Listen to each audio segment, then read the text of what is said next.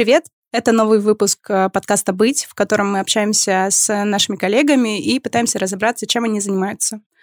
А сегодня у меня в гостях э, Ваня Марщагин. Это наш э, руководитель КУА направления. Ваня, что вообще такое КУА? Процесс обеспечения качества. То есть не только в программном обеспечении, но и в документации, в процессах, которые способствуют разработке этого программного обеспечения ну и также во всем вокруг, то есть улучшение, например, там юзабилити. То есть это в целом э, процесс контроля качества продукта, который выпускает компания какая-то, да?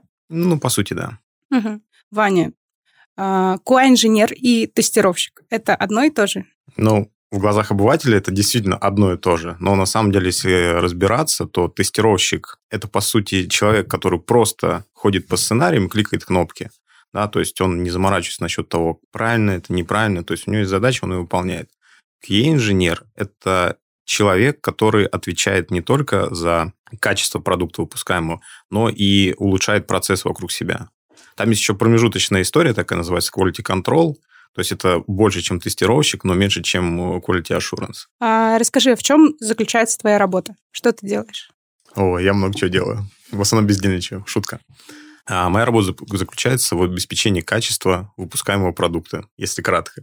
Если более объемно, э, то работаем с требованиями, работаем с продуктологами, э, с аналитиками, с э, проект-менеджментом, с, естественно, бизнесом, с его запросами, ну и, соответственно, с разработчиками. То есть смотрим, что на проголе, в каком качестве, принимаем решение о выпуске, ну и, соответственно, следим за тем, чтобы в продакшн ничего не отвалилось. Угу. Звучит так, будто вы должны знать разработку лучше, чем сами разработчики, но это... Не совсем, потому что э, именно кодить нам, ну, не обязательно, да, если мы говорим про ручных тестировщиков. Если говорим про автоматизаторов, а кодить обязательно, но там немножко тоже другой подход. То есть, например, э, задача, которая ставится разработчику, там, разработай условно какую-то там функциональность. Он такой, ага, прикидывает, какими паттернами проектирования можно это сделать. А, какими непосредственно методами, классами использовать. Для автотестера вот у него есть конкретная задача, у него есть уже написанный скрипт, по сути, да, то есть там тест-кейс end-to-end, и он тупо его автоматизирует. То есть немножко более узкое. Вот и там, и там нужно кодить. Однако uh мы, как тестировщики, должны понимать непосредственно работу системы uh и той бизнес-логики, которая внедряется. uh А когда вот вы тестируете код, который написали разработчики, вы прям читаете код? Ну вот само код-ревью мы не делаем. uh Да? То есть это по-хорошему должен делать другой разработчик. uh Также мы не пишем юнит-тесты. Это, опять же, обязанности разработчиков. Они иногда ленятся, но мы им скажем так, подсказываем эту историю. То есть вы смотрите просто на результат, что получается и какого он качества? Да, да. То есть и бэкэнд, и фронтенд. Окей. А, из этого вытекает такой вопрос, а, что нужно уметь, знать, чтобы быть QA-инженером? Чтобы быть качественным, как говорится, QA-инженером, а, я разделяю это на качество и навыки. Да, то есть, если мы говорим про качество, это непосредственно внимательность, угу. усидчивость, даже такая несколько въедливость, угу. проактивность, коммуникабельность, и знание психологии, потому что приходится общаться с большим количеством людей, они совершенно разные. Mm-hmm. Как мы знаем, ну, это, конечно, клише, э, что разработчики в основном они интроверты, да, то есть к ним нужно находить подход, mm-hmm. да, уметь общаться, то есть, там, например, директивно, там, э, сказать, что ты должен сделать, он, ну, закроется, отвернется, да, то есть нужно найти ключ к человеку. Вот, mm-hmm. а все э, качества, которые были озвучены ранее, да, они также необходимы. То есть, э, ну, чтобы не пропустить главное. Если мы говорим про навыки, то есть это знание инструментов э, тестирования, то есть там ручного автоматизированного нагрузочного, а, опять же, работа в различных направлениях и проектах, да, то есть там, там веб, mobile, условно, большие интеграции. Также это понимание, как работают непосредственно э, стейкхолдеры, то есть это разработчики, аналитики, бизнес, то есть какие у них цели, какое у них видение, как они вообще смотрят на эти проблемы. А, и также я бы сказал, что это знание методологии, то есть по которой ты работаешь, а, ты опять же видишь изъяны, да, mm-hmm. и, соответственно, как quality assurance инженер, ты не просто можешь, ты обязан говорить о том, что вот здесь можно сделать лучше. Uh-huh. Но, опять же, говорить это, э, продавать эту историю бизнесу с точки зрения денег. То есть uh-huh. мы сэкономим столько-то времени, да, затратим столько-то ресурсов, но вот рой будет вот такой. Uh-huh. Я поняла. Слушай, а как стать вообще QA-инженером? Нужно ли идти в ВУЗ? Э, есть ли какие-то вузы, которые учат именно этому? На моей памяти таких вузов раньше не было, да, но теперь в отдельных, в топовых, ну, там, например, ИТМО, есть такие направления. То есть в основном это направление комплексные информационные технологии. Соответственно, там по большей части учат разработчиков, но, опять же, как бы тестирование тоже какое-то время уделяет. Mm-hmm. Мне, собственно, повезло. Я в СПБГУ на ПМП учился как раз-таки на этом направлении. То есть я знаю, о чем говорю, потому что это прошел.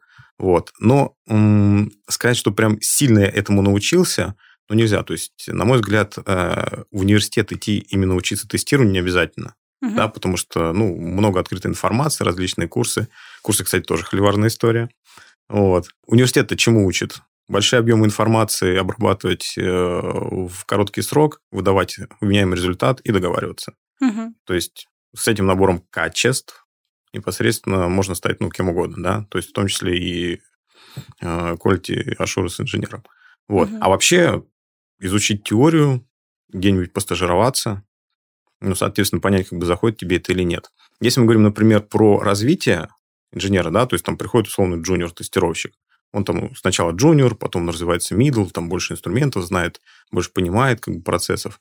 Вот, потом он там, условно, становится senior ом, и дальше у него есть некоторая развилка, да, то есть, как это обычно, либо ты идешь в автоматизацию, либо идешь в менеджмент. Но по опыту, э, если ты хочешь стать автоматизатором, лучше иди сразу на джуниор-автоматизатора. Потому что ты потратишь там условно пару лет, чтобы стать медлом качественным, и потом ты будешь джуном вот с такими же джунами конкурировать. Mm-hmm. То есть, ну, не одно и то же. И опять же, если тебе нравится программировать, зачем автотесты? Иди сразу в разработку. Там больше полета творчества. Угу. Слушай, а куда тогда, куда развиваются сеньоры-автоматизаторы? Есть ли у них Какие у них пути развития? Опять же, холиварная история. У них могут быть, э, с одной стороны, он может пойти в менеджмент, да, с другой стороны, он может пойти в архитектуру, либо, опять же, э, в разработку, угу. либо вот как бы на этом уровне развиваться именно вширь, угу. то есть не вверх.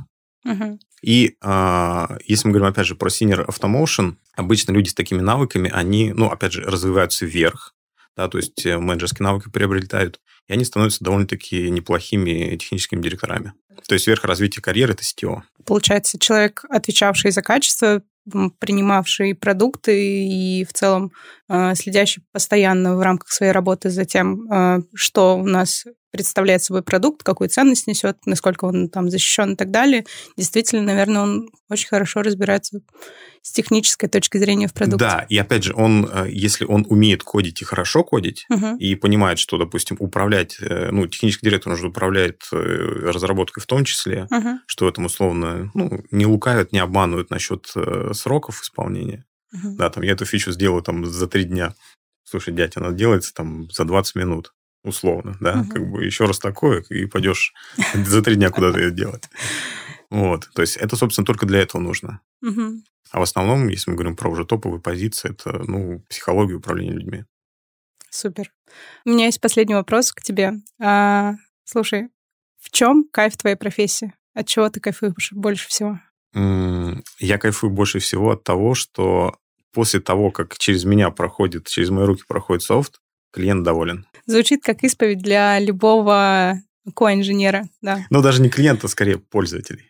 Конечный угу. пользователь доволен. Угу. Супер. А, спасибо большое, что пришел в гости. Было интересно пообщаться про профессию ко-инженера. А, если вы хотите узнать про какую-то конкретную профессию в будущих выпусках, а, пишите нам. Мы обязательно снимем такой выпуск. Спасибо, что позвали. Зовите еще. Пока. Пока.